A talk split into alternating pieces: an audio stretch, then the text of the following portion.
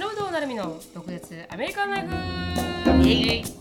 この番組はアラサーのなるみとアラフィフのしのぶがアメリカの生活を独舌に切っていく番組です。インスタグラムや YouTube でのコンテンツ配信あとは毒舌コミュニティと称したオンラインサロンでは非公開エピソードとかあと独占映像なんかも盛りだくさんです。ドクアメオンラインサロンはドクアメ .com インスタグラムはドクアメアンダースコアオフィシャル。そして YouTube はドクアメショートストーリーで探せますのでぜひチェックアウトしてみてくださいはいあのつぶやきの前にお知らせです。あのー私たちの6話目公開収録ほ7月8日と9日の公開収録あの9日の土曜日はもうソールドアウト。おで8日が少しあのチケットまだ残っておりますのでもし都合が合わせられる方土曜日に行きたかった本当は土曜日の方があの多くの方が来たいって言ってくれてたんですけど、うんそうだね。あの土曜日の場所があのもうすでにそうなんだよね。あのはもう場所がなくてですね土曜日っていうこともありまして。でそれもあったんで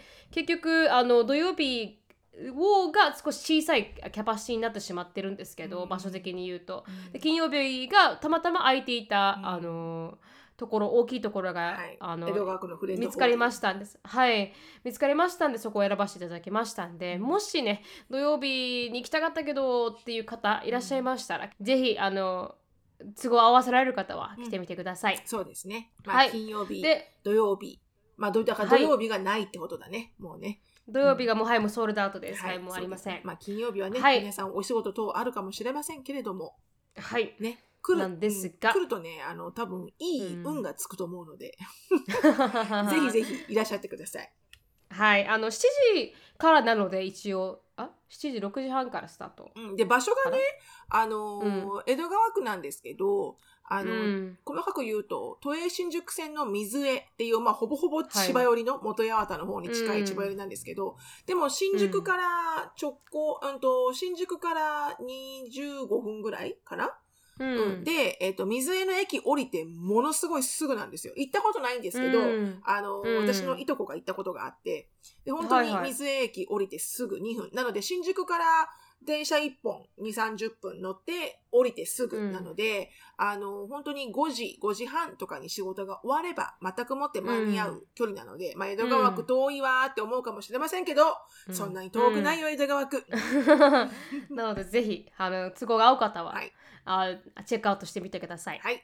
はい、リンクは概要欄に貼っておきますので、ぜひ、あのそれかインスタグラムの方が見やすいよっていう方はインスタグラムにもリンクは貼っておきますので、ぜひチェックアウトしてみてくださいよ。ろしくです。はい、私のつぶやきなんですけど、はいあの梅雨にうん入ったっていうことで結構梅雨に入ってもう長いんですよ梅雨に入って1週間2週間ぐらい経ってるんですけど、うんうんうん沖縄ってあの沖縄的には快挙らしいんですねここまで雨が続いてるのは。うん。沖縄史上かなり長い梅雨。る。はいみたいなんですよ、うん。ニュースによると。なのでなんかこうやっぱ梅雨っていうこの季節がかなり落ち込む気分が。いや、それあなた雨ですから。本当にだからなんかこうカリフォルニアに住んでた人がシアトルに引っ越してかなりなんかあのちょ精神的に病んだって人がいらっしゃったんですけど本当にその通りだなと思うんです。よ空がちょっと黒いだけで全然違うモチベーションが。違う違う。もうカラーっとね、うん。晴天だともうなんかお勉強して掃除しちゃおうかなとか思っちゃうそうなんですよそうなんですよ、うん。なのにもかかわらずずっと雨が続いてる日本あの東京の方もそうみたいなんですけど雨が続いてるみたいなんですけどかなりあの気分が落ち込んでおりましてジェイコブも私も。あららららららはいあのだ早くねあうん。晴れてくれないかなって思うんですけどなんもう少しかできることないの？そんな中。なんかあ何か何何をやってるんだみんなそういう時は。あ多分カラオケとか日本はあるからそういうので、うんあの発散とかとかかして発生して、うん。うんとかやってるのかもしれないですけどやはりなんかこうあのジェイコブは昔すごい寒いところに住みたいみたいなコロラドみたいなところに住みたいとか言ってたんですけど多分無理だなと。うんあの そんなところに住んでたらもう熊になるわ。本当に本当にあの私ミシガンに住んでた時本当鬱になりそうだったんであの冬が6ヶ月も続いたんで、うん。だそういうのも考えるとやっぱりちょっとあ年を取ると暖かいところに行きたくなるという気持ちはすごいわかるなと。いやめっちゃ行きたいもん私、うん。でもちょっとテキサス暑すぎ？まあそうですよね。テキサス暖かいですもんね。今晴れてます？に今晴れてますね。もう本当うん。29とか28とか、もうガンガン暑いです。あ本当ですか？じゃあもう夏入ってきたって感じですね。もう夏入っちゃったらもう長い長いテキサスは。うん。なんかね、テキサス、な、暑いんだったら暑いで、うん。ちょっと下行くとメキシコじゃん？カンクンとか。はいはいうんみたいな雰囲気で、この暑さなら全然耐えられるんだけど、うんなんか海は汚い、山はない？だからもう、もうあレジャーができないってことか。もうって感じ。で少しずつなんかあの日本もオープンになってきてて。で、うん沖縄もなんかインターナショナルエアポートがちょっと開くみたいなこと言ってどんどんどんどんねあのなんていうんですか？海外からの方をうんなんか受け入れる体制になってるみたいなんですけど、だからあのでもニュースでなんかやっぱり早めにあの海外旅行行く人は買っあの買わないと全部ソールドアウトだったって言ってたんでしのさん買ってたからよかったですねと思って。ほんとすごいよ、今料金。うん、うん、なんかすごい高騰化してるって。びっくりびっくり。うんまあ、まあガス代も上がってるからね。うん。あれだけど、うんもうほんと国内旅行で6万円超えてるからね。ああ、高いっすうね。んびっくり、えーだから本当に取っといて私は正解でしたね。うん、本当に本当に。そうかなりのディでもマンドがね。若干、若干の心配があるんだよね。この前ほら、オンラインサロンに来てくれたリサさうん。んがさ、シンガポールのリサさうんがさ、あの、本来だったら日本に帰る時だったんだけど、直前にコロナになっちゃって、あらら、うん。帰れなかったじゃん、うん。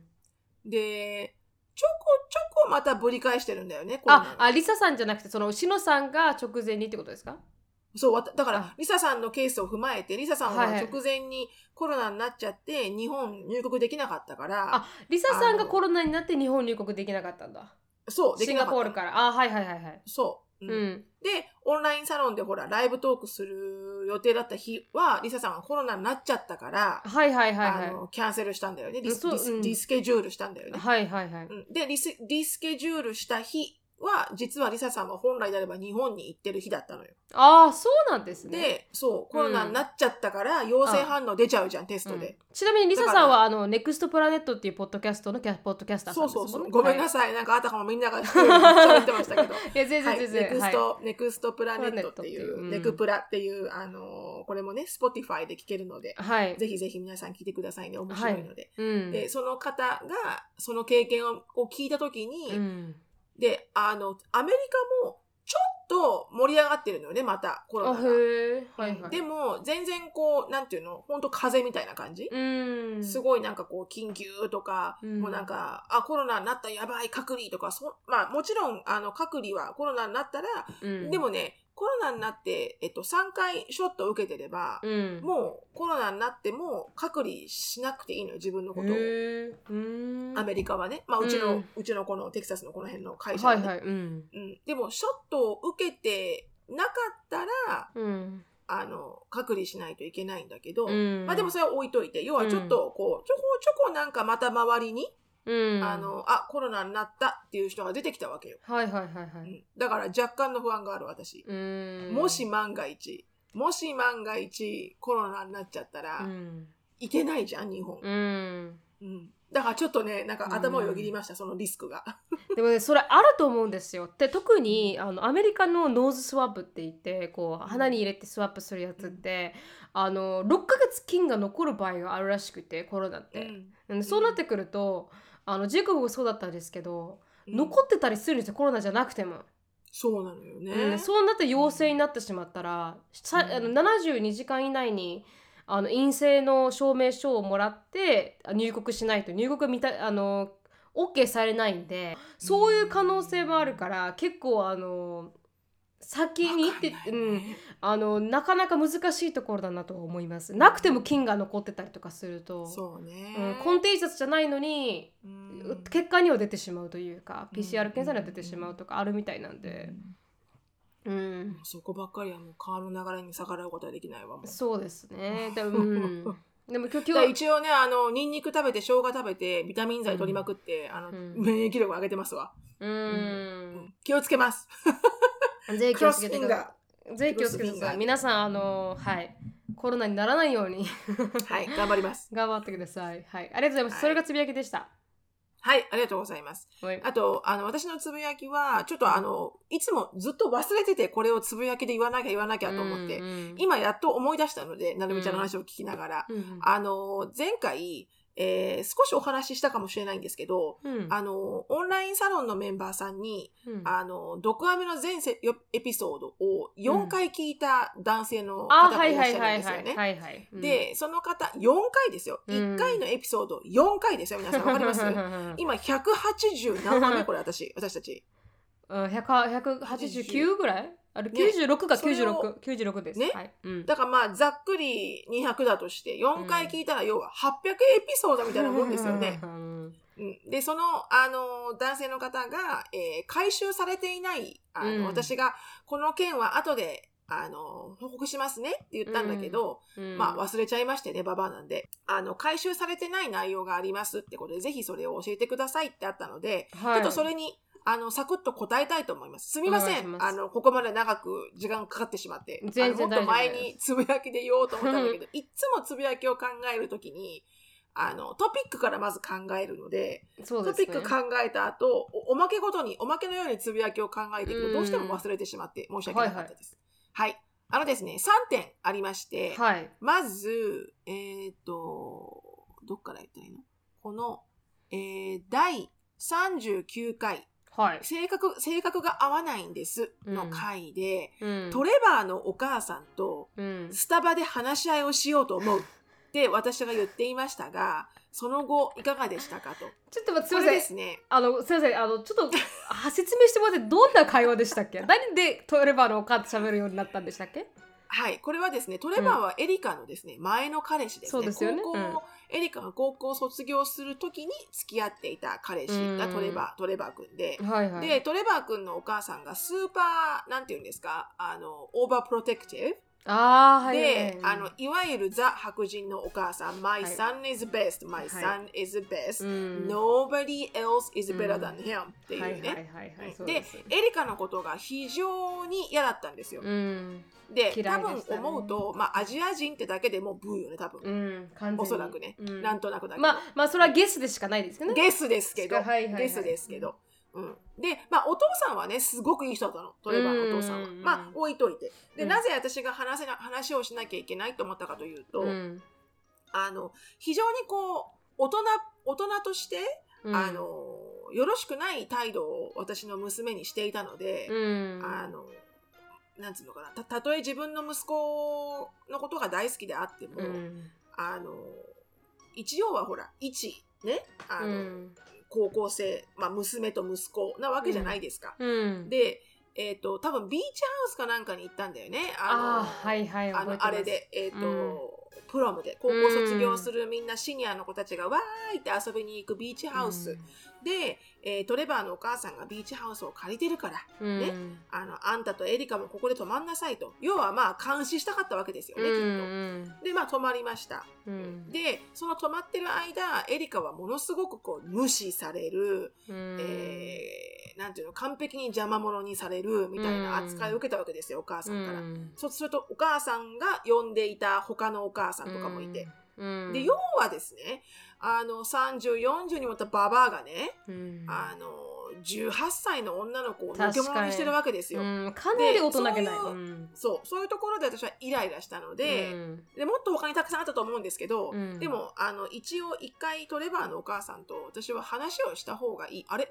これだったかな？そう。多分確かこれだったかな。うん、でもそんな感じだったと思います。これだったと思う。で、うんもしかしたら少し違ったかもしれないけど、うんで、も、要は、あの、トレバーのお母さんのエリカに対する考え方とか態度があまりにもチャイルディッシュなので、うん、あの、ちょっと一回こう、韻を据えた方がいい、うん。韻、級を据えた方がいい？と思って、あの、話に、スタバで話そうと思ったんだけど、うん、でも、あの、蓋を開けるとというか、もう蓋を開けなくてもいいんだけど、あの、エリカとトレバーがあんまうまくいってなかったんですよ。そうですね。うん、で、エリカもやっぱり別れるなんて言い始めて。うん、で、で、別れるんだったら、私そこまで、あの、努力しなくてもいいと思って。ううんん、で、本当に別れちゃったんだけどね。すうんぐ、それからすぐに。あの、なので、別れる兆しが大きく見えてきたので、うん、あの、そこまで努力しなくてもいいやと思ってあのやめました。はいっていうのが、えーこのトレバーのお母さんのお話。うん、で、次。えー59回「地球が危ない」の回で、えー DNA キットの結果が、えー出たら、えーっとまあ、私が沖縄が入っていたっていう件ですよね。うん。あの実は私は日本人なんだけど、うん、10%, 10韓国が入って 1%?10% 韓国が入っていて、うん。でずっとこう北海道のお私の父親方は北海道の出身だからうん。あのほら北海道ってロシアから来てるからねカラフトみたいな、うんアイアイヌ族とか、はいはいだからこういうすごい濃い顔になってるのはお父さんが北海道お父さんの家が北海道の方の人だからよってずっと言われてたんですよ。うん。で北海道なのかってことは私はロシアンビューティーとか思ってたわけですよ。うん。って思ってたら蓋を開けたらなんと私は全然東京も入ってなくて、うん。本当に沖縄とか広島とかうあの日本列島がこうあって私の DNA の、まあ、私と同じ DNA を持ってる系統の人がたくさんいるエリアっていうのが、四国とか沖縄だったんですよ。うん。うん。でびっくりしたって話を、えー59回していて、はいそこであの祖の先は生き生き別れだったんじゃないか私たちはって感じになりましたもんね。あそうそうそうそうそう。だからやっぱりほらなるみちゃんとよ呼び寄せじゃんみたいな。だからこれ、いうん。姉と妹何腹違いなんちゃうの？みたいなね。うんなりましたからね。そうそうそうそうそう、だからかみたいななったんだけど、うん。でそれでなんかそのキットを買った時の付属サービスで、うん。あのちょっとエクストラで払うと子供はいはいたちもやってくれるみたいなサービスがあって、でそれをやりたいって言ってたんですよね。うん。で結局その結果はあの皆さんね同じあのやっぱ綺麗に本当にこう、世界地図があってこう、うん半分日本半分アメリカみたいな。うんでもうちのまその前の旦那というか、まあ、この子供たちのお父さんですよね。うん子供たちのお父さんのお父さんだからうん子供たちから言うとおじいちゃんはいはい。が、えーイギリス人とは聞いてたんですよ。うん。だからやっぱりちゃんと入ってました。イギリスっていうよりかうんもうちょっとなんかアイルランドの方、うんうんが入ってましたちゃんと。だからこうもうちょっとなんかさはすごい安いサービスだったんで、うん。あの細かく出なかったんですけど、うん。なんかこうイギリスがあって上の方があってなんかこのスカンジナビア島らへん？うん。なんかちょこちょこあった気がするんですけど細かいところは覚えてませんが、うん。でも大方日本アメリカちょっとあのヨーロッパのこの北欧みたいな感じ。で、うん。なんかまあこんだけこうざっくばらんなテストならやんなくてもよかったかなと思うぐらいうん。でした。はい。で、えー最後、えー66回が、うん。こんなシチュエーション、えーどうしますか？これねこのね66回だったっけ？うん。あのすげえ受けたの。多分あーあのー頭にあれやるやつですよね。こんにゃくこんにゃくのやつですよね。そうそうそう。66回ね皆さんねぜひ聞いてみてください。やばいぐらいあた私となるみちゃんがやばいぐらいバカなので、まあ、それを置いといて。そこでえっ、と独身男性を呼んだサンクスギビング、えー2019年をはいはい。実施するとおっしゃっていましたが、い、かがでしたかと。で、うんあまあ、あのそのこの書いていただいているこの男性のオンラインサロンメンバーの方も、はいはい。えーまあ、若い時アメリカ留学経験があってこうんのサンクスギビングの会に声をかけてもらった方たちはきっと嬉しかっただろうなと思ったので、ってことで、うんで、えーその通り、あのー2019年のサンクスギビングの少し手前にはいはい。あの日本領事館で領事が開くパーティーがあって、うん。そこに私となるみちゃんがおあのお誘いを受けて行ったんですよね。あ行き。ました行きました。覚えてます。はい。うん。でそこで、あのー医学のお勉強をしてるうん。あの、まあ、い医師の卵みたいな人たちうん。が、皆さんこう単身赴任で来ていらっしゃって、うん。でその単身赴任で来てる人多分私45人に言ったんですよ。うん。で「あ一人なんだ」って「一人なんう人なんですねこのホリデーシーズンに、うん。よかったらじゃあうちであの食べませんか？一緒に七面鳥」みたいな。うん。で多分45人に声をかけて、うん。で、えー来たのはですね人一人だったかな？一人あの来てくれて、うん。でその方はですね、うん。何の研究してたっけ？あれですよ。あの脳みそ。脳みその大脳あの脳の神経を、はいはい。えー研究しているあの、うん。お医者さんの卵の方で、うん。要はあの性格っていうのは、脳に何らかの刺激を与えることで人間の性格を変えることができるんじゃないか。なんでかっていうと、暗い狭いところが大好きなネズミに、うん、あ、何らかの脳波のあの当てる実験を続けたら、うん、あの、日が当たる開放的なところが好きなネズミになあの変わったと。うん。うん。だから人間の性格っていうのも、あの治療できるんだっていうような研究をしている方が独身の方で、その方が来てくれました、うちに。うんで、その他の声をかけた3名の方は、あの、来ませんでした。はい。はい。で、その独身で来てくれたその、あの、お医者さんの卵の方うんは、あの、今はそんな連絡と取ってないですけど、でも一応うん LINE の交換をして、うん今はもう日本にあの帰国されていて、へえ。えーその方のこう後継者っていうの研究を引き継いだ後継の方が来ていて、うん。であのまあまあ連絡はちょこちょこ取り合ってるって感じですね。へえ。はい、などうされてるんですかね、その方は。まだ研究ねされてるんですかね。どうされてるうん。もうだから研究してあのあれですよあのだんだんとこうほら人体実験とか必要になったらうん。あのもう私80過ぎてたらいいですよって言ったの私はやりますよって言って。うんどうであってももう80年間生きたらもう、はいはいもうもうやってください何でもかんでもはいみたな、はいいはいはい。うん。はいそうですね。っていうところでした。はい、はいありがとうございました。ここまで時間かかって申し訳ありません。いや、全然全然はいありがとうございました。あの伏線を回収してくれて。はい。ちょっとずれてるとこあるかもしれないけど、少し覚えてないので、あんまり。はい。で、も、あの、大方、あの、これが、えー、回収エピソードというか、回収して、さ回収させていただきましたと。はい、はいありがとうございました。はい。はい。では次のコーナーお願いします。はい。次のコーナーですね。えー、毒舌ミニチュア英会話レッスン。Let's speak English with attitude. で、今日はですね、あの、もうそんなの私しょっちゅうよっていう感じの英語。そんなの私しょっちゅうよ。うん。もうそう、もう、うん、そなんかそんな感じ私日本語で訳すると、もうそんなの私に、私にとってはもういつものこと、みたいな。あーん。なんて言うんだろう チック。チックチック。本当ですね三。Often. 2。It happens so often とか言うのかもしれない。まあ、うんあのー多分日本語に訳し方が私が悪いのかもしれないけど、うんでも、もう、story of my life。あ、story of life. はいはいはいは。はいい言いますね。ストーリー、物語ですよね。物語はいストーリー of my life なので、私の、私のライフ、人生のうん物語です。うんっていうふうにこう直訳すると若干おかしいんだけど、はいはいはい。だから、こう、何もかもが、例えば、うーん、例えばこの、あの、例えばパスポート、あの、最近ね、あの、うんアシュリーとショーンの日本のパスポートもやっぱり申請しといた方がいいっていうことで、はいはい。あの、前回はエリカの日本のパスポートを申請した去年の11月の段階で、うん。あの、戸籍謄本わざわざ私のは母親からもらってきてたんですよね。はいはい。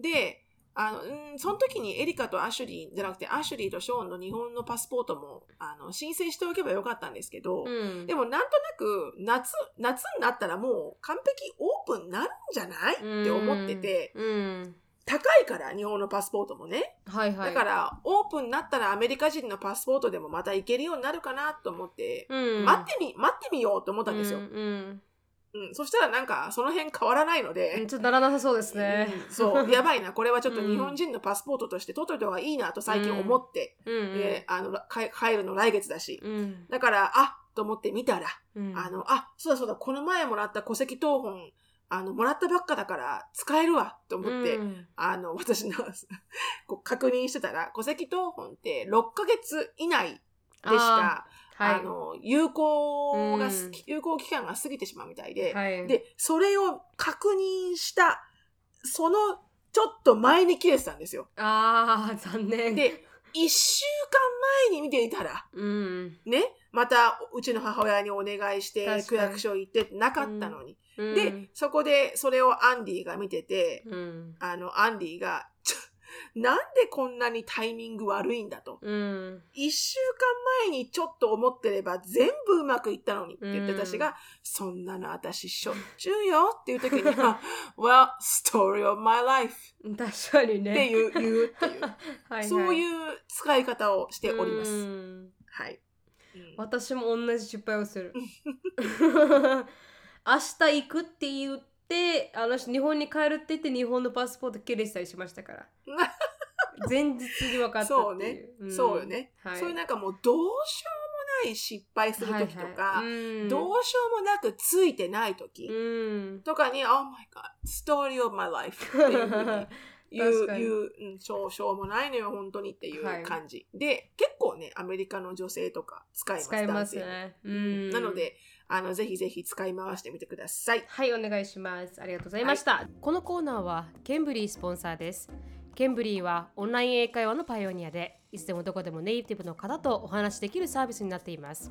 紹介コードの毒舌 DOKUZETSU を入れていただくと初回の15分無料になりますのでぜひ試してみてください今日はトピックに移りたいと思います今日のトピックはですねちょっと重いんですけどヘビーですね。ヘビーですね。でも話さないわけにはいかないと思うんだよね。そうですね。特にテキサスで起こったっていうのもありますからね。で、はい。あの今回2日前ですか？にアメリカの2日前でもあるのか。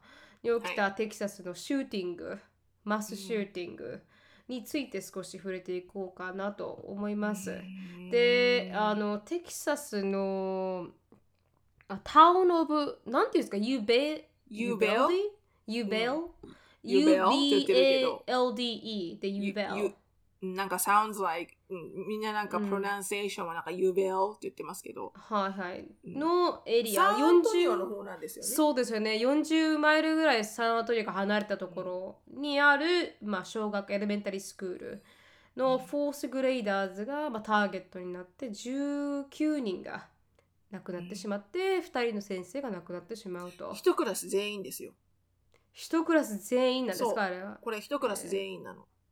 わあということでねその、まあ、ニュースが流れましたと。でもうまた shooting があったっていうのは聞いたんですけどこのうんジェイコブからね、でもなんかうん。ここまでひどいっていうのはなデケぶり10年12年ぶりにこんな大きい mass shooting が起こったっていうのですごく今多分テキサスではテキサスとかこのアメリカではかなり大きなニュースになっているのかなと思いますけどどうでした？最初聞いた時いやーもう本当にね、涙が止まらなくうて、ーんもうかわいそうもう言葉では表せられない。うもんう本当私これかなりね、メンタルヘルス来てるんですよ。うんあの、もう子供見るだけで泣けてきちゃうっていう。うんで、あの、結構今でも私こう気を、気を、気を引き締めないと、うんもうかなり涙腺来てるんですけど、今でもね。うん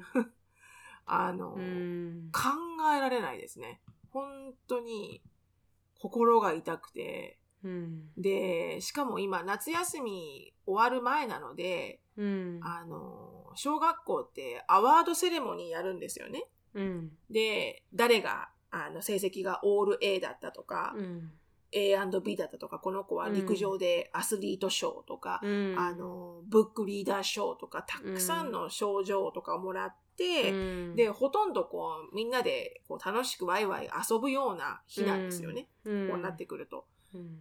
だからこう、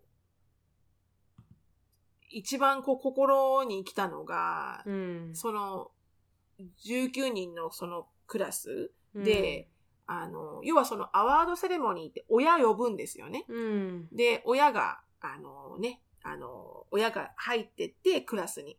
で、うんそこで各子供たちが先生、担当の先生に呼ばれて、うんで、症状を渡してもらって、何の症状だよって説明してもらって、親が拍手して、みたいなセレモニーをやるんですよ。うんで、それをやった、で、終わりました。で、うんあの、親が一旦引き取り、引き返します。で、その後1時間後だったんですよ。あの、銃、銃、銃殺者が入ってきたのが。ええだから、なんかこう、あと、ね、どんなシチュエーションでも、こう、悲しいんですけど、でもこう、なんかもう考えられない。うんだからこう、皆さんのその亡くなった方の親とかがシェアしてくる写真とか、うん。こう本当に1時間前とかみんな子供たちがこうやって症状を持って先生とこう写ってる写真とかで、うん。もう本当に考えられない。うん。学校がこんなに危ないっていうのが、うん。もうね、考えられなくて、うん本当に enough is enough. うん enough is enough って感じ。うんうんもうもう怒りでしかない。もうこのアメリカに対しての、テキサスに対しての。テキサス大好きですけど、うんテキサスの人も大好きですけど、うんあの、whoever runs this みたいな、うん you're gonna pay for this って感じ。確かに確かにで、もう、け結構もう、私も心強く語ったとか、か、かっこう、決し、ここまでなんかこう、私こう、スタンドアップしようと思ったの、あんまりこう、な、ここまでこう、奮い立つ。まあでも、あの、と、うん日本のあの、大震災ぐらい、うん。津波のね、うん。だ、もう、いステッカーとかも買って、T シャツも買って、私、うん。くる車にも貼ろうと思って。うん。で、あの、どう考えても、うん。お酒を買うとか、うん。お酒を買う、車を運転するっていうのは21歳まで絶対できないんですよ。うんなのに、うんあの、その、今回使われたライフルって、うんあの、ヒューマンハント用のミリタリー仕様のライフルなんですよね。うんで、人を殺すためだけにあるライフルなんですよ。うん別に鹿を殺すとか、うんあの、何か遠くに飛んでいる鳩を殺すとか、そんなんではなくて、うん本当に完璧にヒューマンハンティング用のうん人を殺すためにできたライフルなんですよ。うんライフルですよ、こんなでっかい。うんハンドガンじゃなくて。うんで、それを、なぜお酒も飲んではいけない？うん車も運転してはいけないのに、うんなんで18歳の子がうん。リーガリーに変えるのか？そうなんです。法律で許され誰が何と、そう、うん。誰が何と言おうとこれはおかしい。うん。絶対におかしい。うん。まず、人を殺すためにしかないガン、まあ、もううん。そもそもガン自体が超アゲインストですけど、うん。でも、どう、一生懸命考えようと思っても、うん理由がわからない。な、なぜ買う？それを。うんなぜ、しかも18歳の子が買える？それを。うんうん意味がわからない。意味がわからないですね本当に、あの、意味がわからない。で、もともとテキサスが21歳以上の人は、うんライセンスをなくにしてハンドガンを持てるってやった、その、あの、くっそバカなアボット知事？はいはいもう、その時からこ、こいつは頭いかれてんのかと思いましたよ。うんうん誰でも、だから誰でも銃持てるわけですよ、テキサスでは。ライセンスなしで。うんもうウォークインして、スポーツストアにウォークインして、あの、んふーんって言って買えるわけですよ。で、うん買って、殺そうと思えばバンって殺せるわけですよ、誰かを。うんもう本当に、どう、どういう理由で、うん理由とかもないと思うんだよね。あの、なんて言うんだろう。あなんかすごく、あの、アメリカの、あのうん嫌な、嫌なところが、うん如実に出てるっていう感じ？うんがんに関しては。うんだって、学校が安全じゃない国ってうんアメリカだけだし、うんで、学校にね、落としに行って、うん。ね、子供は、親は教育を与えてあげようと思って落としに行って、学校に。うん。で、行ってらっしゃいって言って落としに行って。うん。で、そこ、その場所が安全じゃないっていうアメリカうん。は、恥だと思った方がいいし、国うの。で、いろんなこと言ってるけど、これはもう絶対に、もうすぐに何かをしなきゃいけない。でも今まで過去10年、20年の間、何万回、何回とあったことに対して、うんちょっとムーブメントが起きて、ちょっと法律がパスするかも、立案とかまで言ったけど、うん結局何にも変わってないの。今まで何一つ変わってないそうのね。なんですよねうん。一つも変わってない。うんで、今回の、あの、ことがあった時に、私がいつも聞いてる朝のヒューストンのラジオ番組が特集をやってて、うん、で、えっ、と、サンタフェハイスクールっていうところでも無差別乱射があったんですよ、テキサスの。うん、で、そこは本当に私の家から本当に40分ぐらいで行ける、私の大親友のそのアキコさんが住んでるすぐそばの高校なんですけど、そこでシューティングがあって、うん。そこの一番、あの、えっ、とね、年が若い、あの、若い犠牲者の女の子のお母さんが、うん、あの、名前は覚えてないんですけど、うん。その事件があってから、うん。あの、彼女はもうその、がん絶滅運動にものすごい力を入れて頑張ってるんですよね。うん。で、そのお母さんがラジオのゲストに呼ばれてて、うん、で、どう思いますか？っって言ったら、これ全部そのお母さんの本当、その話ね。はいはい、私が作ったけど、そうでもなく、うん、そのお母さんは、そのサンタフェハイスクールが、まあ、乱射事件があったってメディアにたくさん取り上げられて、うん、で、あの、その犠牲者が集まってるところに、うん、あの、テキサスのアボットが行ったわけですよ、知事が。はいはいはいはい。うん。で、かいお話ししてるんですよ、その人たちと。うん。で、そのお母さんが、その時にアボット知事に、あの、うん。かぜひ、あの、銃の規制をうん、もっと厳しくしてくださいと。うん、せめてなくすまでには時間かかるでしょうと。うん、うん。でも、せめて厳しくしてくださいっていうふうに懇願したと。うん、そしたら、アボット知事は、うん、あの、しあの、I will promise you だ Texas will become much safer and we will protect children って言ったらしいんですよ。で、もっと安全な場所にするし、子供たちを守ると僕は。で、うん。言った、言った8ヶ月後に21歳以上の人はライセンスを持たずにハンドガンを持てるっていう方をパスしやがったわけですよ。わああのバカ野郎は。うん、うん、で、そんでこの事件じゃないですか。うん、ん。で、この、あの、もう一人、あの、デモクラットの、うん、えーペンさん、ペンさん？なんだかさん？っていう人が、アボット知事とかが何かこう、話し合いをしてるところにこう、乱、乱入してね、うん、そのデモクラットの。うん。乱入して思いっきり声を上げたわけですよ。うん、結局何やってたんだとお前はと。うん、で、そんでなんか出ていけって言われて出て出てきたんですけど、うん、その後、アボット知事がメディアに対してこう説明してるあの説明、うん、もう聞いた瞬間にもう私ね、思わず、うん、もう本当 FU しか出てこなかったですもん。うん、何を言ったかというと、うん、あの、そのまあデモクラットの議員さんが乱入してきて、お前は最低だみたいなことを言いました。うん。で、あの、強制撤去されました。その後うんにアボット知事が言った言葉が、うん。は、これは、イリノイ州でも合法なんだと。イリノイ州でも、このガンロー、テキサスでやってるこの銃に対する法律っていうのは、イリノイ州でも、あの、施行されていると。うん、でなんなら、イリノイ州では、テキサスよりももっと人が死んでるよって、お前はバカかと思って。確かにひどいな。そんなチャイルディッシュなことをどうやったら出てくるの？うん口からと思ってね。そんなのさ、例えば、例えば私がね、誰かを引きました。なるみちゃんを引いて殺しました。うんね。で、なるみちゃんのお母さんから、あなたなんで私の娘を殺したのよ？って言ったら、うん、え？でもさ、お母さんだってさ、殺したじゃん？この人。うん、っていう、そういう低俗な話し合い？うん確かに確かに。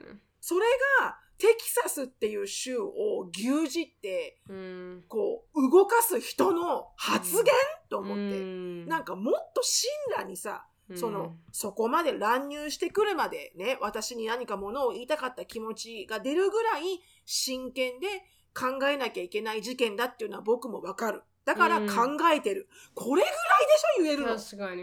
イリノイでは、イリノイも一緒だよ。イリノイももっと死んでるよ。とか、お前はもう、本当に、うんうんもうイライラして、ムカついてムカついて。うんこんな人に牛耳られてるテキサスにいること自体がムカついて私。うん、もうタックスも払いたくないみたいな。うん、ありえない。本当にありえない。でもいろんな人が声を上げてるから、うん、あの、たくさんの著名人が、あの、声を上げてるし、うん。もう本当俳優でいう、まあ、テキサス出身のマコノヒーさんとか、うん、あと、あの、NBA のウォリアーズの監督の方とか、うん、あと、あの、本当に、もう見ると無無無限にある。いろんなうん本当に著名人の人が、みんなもう、enough is enough。なんでこんなこ子供たちが、あの、子供たちが死んでいく、死ぬ理由うん。に、あの、車の事故よりも、うん銃で死ぬ方がアメリカ多いのね、 stats があって。うんそれはもう本当におかしすぎる。うんだからこれはもうサイレントではいられないと。もううん enough of silent, enough of doing nothing. うんで、あの、誰だっけ？あのほら、イギリスの有名な、あのほら、車のカラオケやる人。あはいはいわかりますわかります。あの車で乗って、わかります。有ジェームズジェームズのなんとかさんですそうよね。そうそうそう、ん。ジェームズなんとかさん。うん。彼は、あの、自分の番組で、あの、America is most backwards country うんって言ったのね。うん。でも元にこう、どんどんどんどんこう、わけわからない、こう、あの、更新して、後退してると。うん。前進じゃなくて。うん。すごい、それは私はとっても、あの、理解できます。うんでもなんていうかあの問題視されてるのはここであの一つはまあこなんで18歳の男の子がgun を買えたのかっていうこのそれも legally に買えたのかっていうポイントとあとはあの、まあ、テキサスが gun に対する restriction をかなり緩めてるっていう。であの senator のテッド・クルーズさんテッド・クルーズ。あのその shooting がおあった次の日に行われた NRA convention って言って gun のコンベンションにライフルの、ナショナル、ナショナル・ライフル・アソシエーション。はい、に参加してスピーチを行っていると。でそれに対してあのヨーロッパの記しあ記記者の人が質問してなぜこんなことが起こってるのにっていう話をしたら Don't make it political Don't make it political って言いやがったんです It よ。is nothing but political. そう。だ This れ is all about political. 本当に本当にマスクをポリティックスにするのは意味がわからないですよ。コーベットのマスクをポリティックスに意味がわからない。そうだけど、ガンはもう100%ポリティックスじゃないですか。そうよ。It is our choice. It is your choice. うん。This is all happening because of your damn choice だよ。うん、で完全に彼が言ったのはもっとメンタルヘルスをあのカバーすればそうこのめあ頭がクレイジーな人たちにがんを売らなければっていうことを言った瞬間バいやカでしょ？そうです売ること自体が問題なんじゃないのかと売らなければこんなことが起きないんじゃないかとそうだリストリクションバイデンも言ってるじゃん。うん Mental health happens everywhere. うん、But this is only United States う happening. ん、本当に。で他の国の人は意味がわからない。でまずがんをこうフリーリーに使える意味がわからないしあのもう証明されてると他の国ではがんを使わないことがどれだけ子供たちを守ってるのかっていうのは証明されてるのにあの nothing works って言いよったんですよ。このテッド・クルーズは。あの gun law なんて doesn't work みたいな。law doesn't work っていう。ほ lawmaker が law doesn't work って言ったことも make it work だよね。そう make it work. いやいやいやそういう問題ではないと。だそこら辺がまずポイント。で次はあの実際に police が来たのにもかかわらず入らなかったと。外で見るだけ。うんでもうシシビリアンがなんか起こってるって言って入っていこうとした。だからまず、もうポリスが動いていない。うんポリスが機能していない。でも40%の市民のタクスはポリスに行ってるのに全然それをあの止めさせるポリスのパワーがなかったっていうのも少しこのあ回で問題視されているっていうところもあって。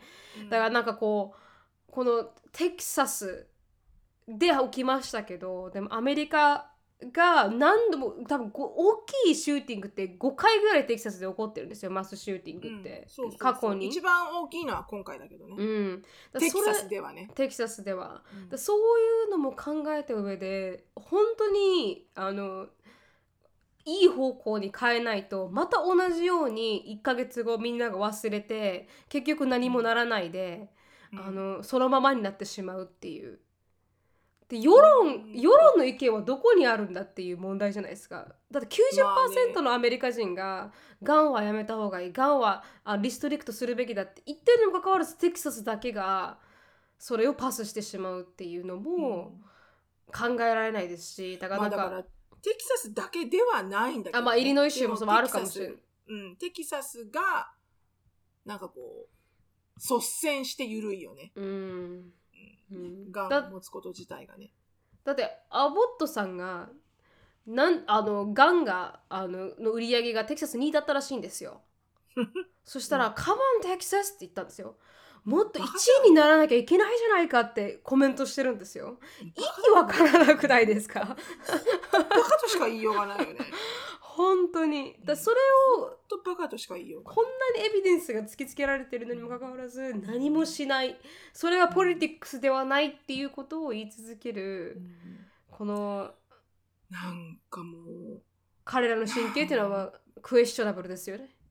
なんかね、人として私わからないんだよね。うんなんかもっとロジカルに、うんあの、めもちろんロジカルにがんをサポートする理由って多分たくさんあると思うのね。うん。で、別にそれをね、全部何が何でも、あの、わ私まだそれ分かってないからね、うん。その理由は。うん。否定するとかそういうつもりはないんだけど、うん。でも何が私がイライラしてムカつくかっていうと、そのアボットの、うん。あの、発言のうん。ヒューマニティのなさ、うん。あなたの州のうん。可愛い19人の何の罪もない子供たちが、あなたがサポートしてる癌で命を失ったわけだから、うん。イリノイ州がどうとか言う前に、うん。まずシンシアリーに謝れよと、確かに。ヘッドとして。うん。このし、あの、申し訳ないと思うって、アメリカじゃ謝らないからね。うん。申し訳ないって言わなくてとしても、あの、うん。その、僕のこの、もう deeply、deeply sorry だと。その、うん。この亡く亡くした家族に対しては、うん。そういう気持ちがあったら、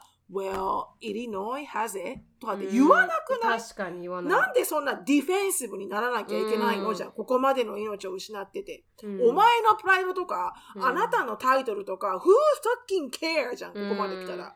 うん。だから自分の、だみんな言ってるんだけど、そういう人たちって自分の家族を癌で失ったりとか、うん。自分自身が癌で亡くなったりとかしない限り、もううんわからない。でもそれをしてもわからないのかもしれないけど、うん。うん。でも、あの、何かは変わると思います。今回の件でですか？うん。うん。って思いたい。じゃないと私はもう出ます。そうですよね。テキサスは痛くありません。うん。テキサスはどんどんどんどん厳しくなりますからね。いろんな意味でね。テキサスだけじゃなくてね、うん。アメリカっていう国ね、メリカっていう国。まだあのもっとなんていうか発展的なところはもう少し違うローがアプライしますけどテキサスって本当とかアメリカ自体が州で全然違う法律が通ってしまうしっていうのがあるから全然この色が違うじゃないですか州ごとに。テキサスのカラーとワシントン州のカラーって全然違うみたいに。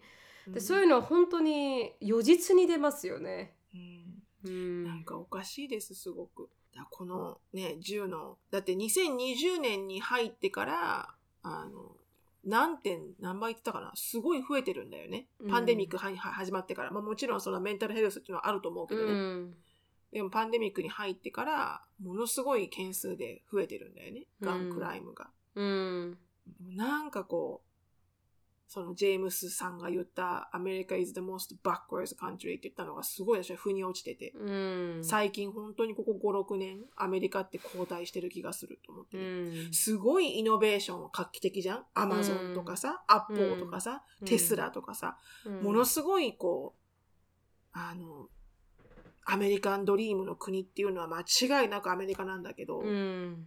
でもなんかその裏で、ものすごい人数の人が、あの、なんかこう、なんだろうな、こう、実は、なんていうの、そう、偽善、うなんんていうんだろう、こう倫理がなってないっていうの、うん。エティックがないというか、うん。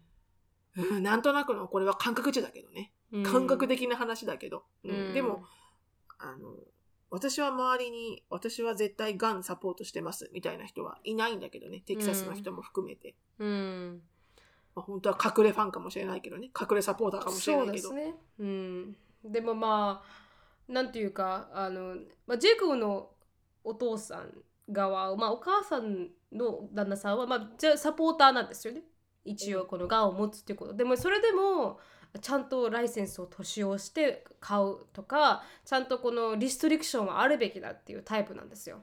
であのだ今までに見たことないんですよ。周りにこの OK なくても OK みたいな人たち、うんなライセンス OK ライセンスを取らなくても OK あの練習しなくてももうフリーに持てばいいよっていう人見たことなくないですか？テキサスです。す初め誰がそれを OK してるのかもわからないですけどそれが世論なのか違うのかって言えばわからないですし。だからそうなんかこう私の周りは一人もいなかったんでちゃんと、うんあの使い方を分かった人が持つべきだっていうのは、うんまあ、持つ派でもあるというかうんうん。だからなんかこうわからないですねこの今のこの状況が。どう、うん。何が起こってるのか わからない本当うん。に、何が今でも限りなく犠牲になってるるのは何の罪もない子子供なんだよそうなんですよね。だから銃をなくせないんだったらうん。もう学校という学校を全部シールドするとか、ね。何かしないとうん間違いなくおかしいこの国は。子供が安全に学校に行けないなんて、うん。あの学校に送ってくる親の気持ちになったらいつこの子がもしかしたら学校で死ぬかもしれないなんて思ったら、ね。みんなもうホームスクールにしたいし、うん。あのそこだけはねあのもう恐怖でしかないよね。その親の気持ちが分かるからこそ、うん。あのもう辛くて辛くて、うん。あのだってこれ全アメリカの親の恐怖だからねこんなそうのですね。普通にねまだまだ交通事故ならなんとなく不運だねで終わるけど、うん。自分でわざわざ学校に連れて行ってうん。ね、 education を受けて、笑顔でね、かいろんな症状をもらって帰ってくるだけだったのに、亡くなっちゃうなんてね、うん。絶対に思わないし、うん。なんかそういう学校だっていうアメリカ？うんがなんかこう、私はもしこれアメリカ人だったらすごく恥ずかしいと思う。自分の国に対して。うんうんなんかどんな顔して子供たちに会えばいいんだろうとか思うよね。自分がポリティックだったら。そうですね NPR っていうあのポッドキャストとかラジオをやってる方が出してたポストインスタグラムのポストがどうやってあの今の状況を子供に説明するかっていうポスト出してましたよ。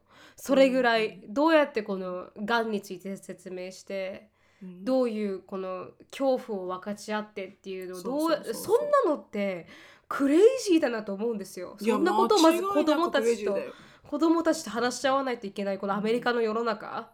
そうですよ。どっかのなんか戦場って話じゃんうんおかしいもんだって。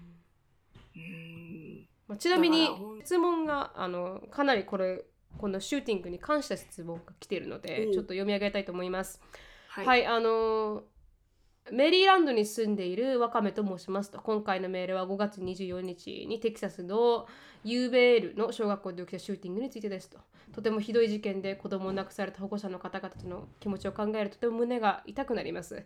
私にも6ヶ月になる娘がおりもし自分の子供が学校という安全であるべき場所で殺されてしまったらと思うととても怖いです。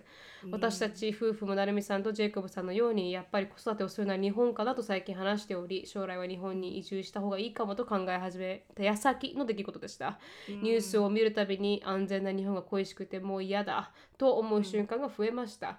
でもそう簡単に日本移住できないしアメリカには他に良いところがたくさんあるのも分かっています。ですがこのままアメリカで一人暮らしあ一生暮らし子育てすることに対して不安しかありませんと。何かアドバイスありますか？っていう質問でした。そうだよね、うん。うん。ベストなアドバイスってないんですけどね。うん。あの、もう、それでも、アメリカに住んでいくんであれば、もうこう、なんだろうな、なんとかこう、犯罪の少ないところ、もうそんなのないもんな、どこで起きるかなんてわかんないし。だからこれはもう、もう決断ですよね。だって、うんそんなん言ったら日本だって地震がいつ来て日本、日本が沈んでしまうなんて言われてるわけで、うんあの、まあそれよりも、それと比べちゃいけないけど、このガンシューティングを。うん。だからこう、本当に、本当に子供の安全、私がその時、はあ、でもね、かといってね、いろんなことを考えないといけないからね、さっと移住って決められないんだけど、うん、でも沖縄に移住してきてあの、まあそういう恐怖からは多分抜けられてるんですけどこのがんに対するテキサスに住んでた時よりかはそういう身の回りのこの明日殺されるかもしれないっていう恐怖ってあるじゃないですかアメリカ特に、うんまあ、テキサス州とかに住んでると。であのアジアンヘイトの時もそうでしたけどちょっとこう恐怖で外に出ないといけないっていうのはもうないんですよ。ないんだけれどもでもあの今回あのロシアの件が起こっててでそこで沖縄ってアメリカの基地があってうんでそうなってくるとひ標的になるのはあの、ん。モストライクリー沖縄なんですよ。何かあった場合に。日本とロシアが何かなるとかアメリカとロシアが何かなるとかなったら必ず沖縄が標的になるんですよね。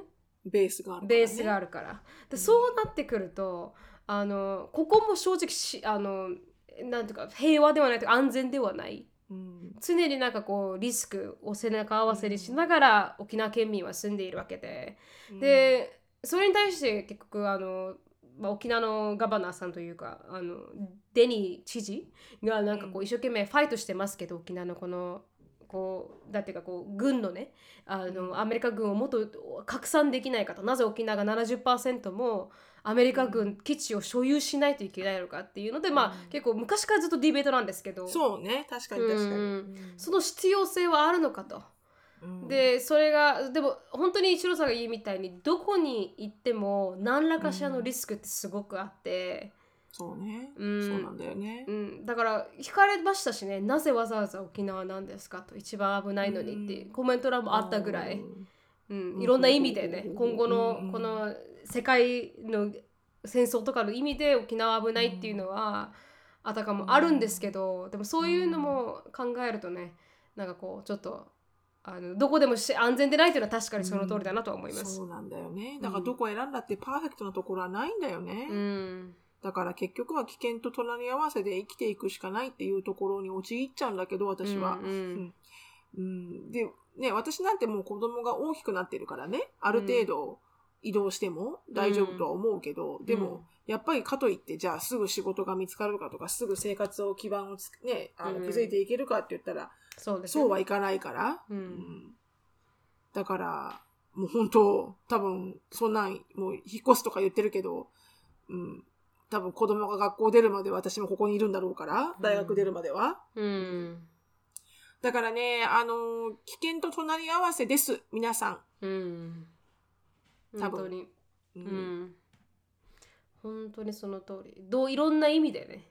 うんいろんな意味でね。でもやっぱりそれが本当にディプレスまで入ってきたら、もうあの全部やめて日本に帰ったらいいと思うけど、うん。あこうメンタルをね。そうそうそうそう、もうご夫婦のね、うん。メンタルがもうおかしくなるぐらいだったら、もう、もう、あの、そんなの日本に帰っちゃって、ゼロから日本でね、始めたってうん。別にけ、健康さえあれば、なんとか確かに。やっていけるから。なんとかなります。はい、うん。うん。そうですよね。なんかなんかちょっとそう、うんありますよねどこでも少し怖いって。特にアメリカは day to day life が怖いっていうのもな。本当はあるべきではないと思う。んですよ day to day life が怖いなんて。うん。どの時代なの？って。21世紀だよっていう話だと思うんですよ、ううんうんだからかね。ううん。ん考えられないですけどねでも、うん、いや、ほんとほんと。うん、そうなんですよ。うん、お話になってしまいました、うん。でもしのさんは？まだありますか、質問。うんあのこれで終わりです1時間経ちましたのでうんはい、ここで終わりたいと思います。あの、ありがとうございました。テキサスに住んでいる親御さんという目線でお話ししていただきましたけど。いえいえ、とんでもないです。うん、あの、私はもうどんどん 銃がなくなるまでうん、できる限りの活動をしていきますけど、うん。もう It's あ about の time ですね。はい。あの、難しいけどね。でもうん難しいって言ったって、あの誰かがどっかで始めないと何も始まらないし、うん。本当にその通りです。間違いなくテキサスの知事のアボットさんは、あのクビにしてくださいっていう。確かに。あの、ボーヘムアウトですね。ボーヘムアウトです。よろしくお願いします。でも今日はここまでです。皆さんありがとうございました。はい終わります。Thank you so much for listening. I hope you are having a wonderful day. Please follow us on a podcast, but we will see you in our next podcast. Bye. バイバイ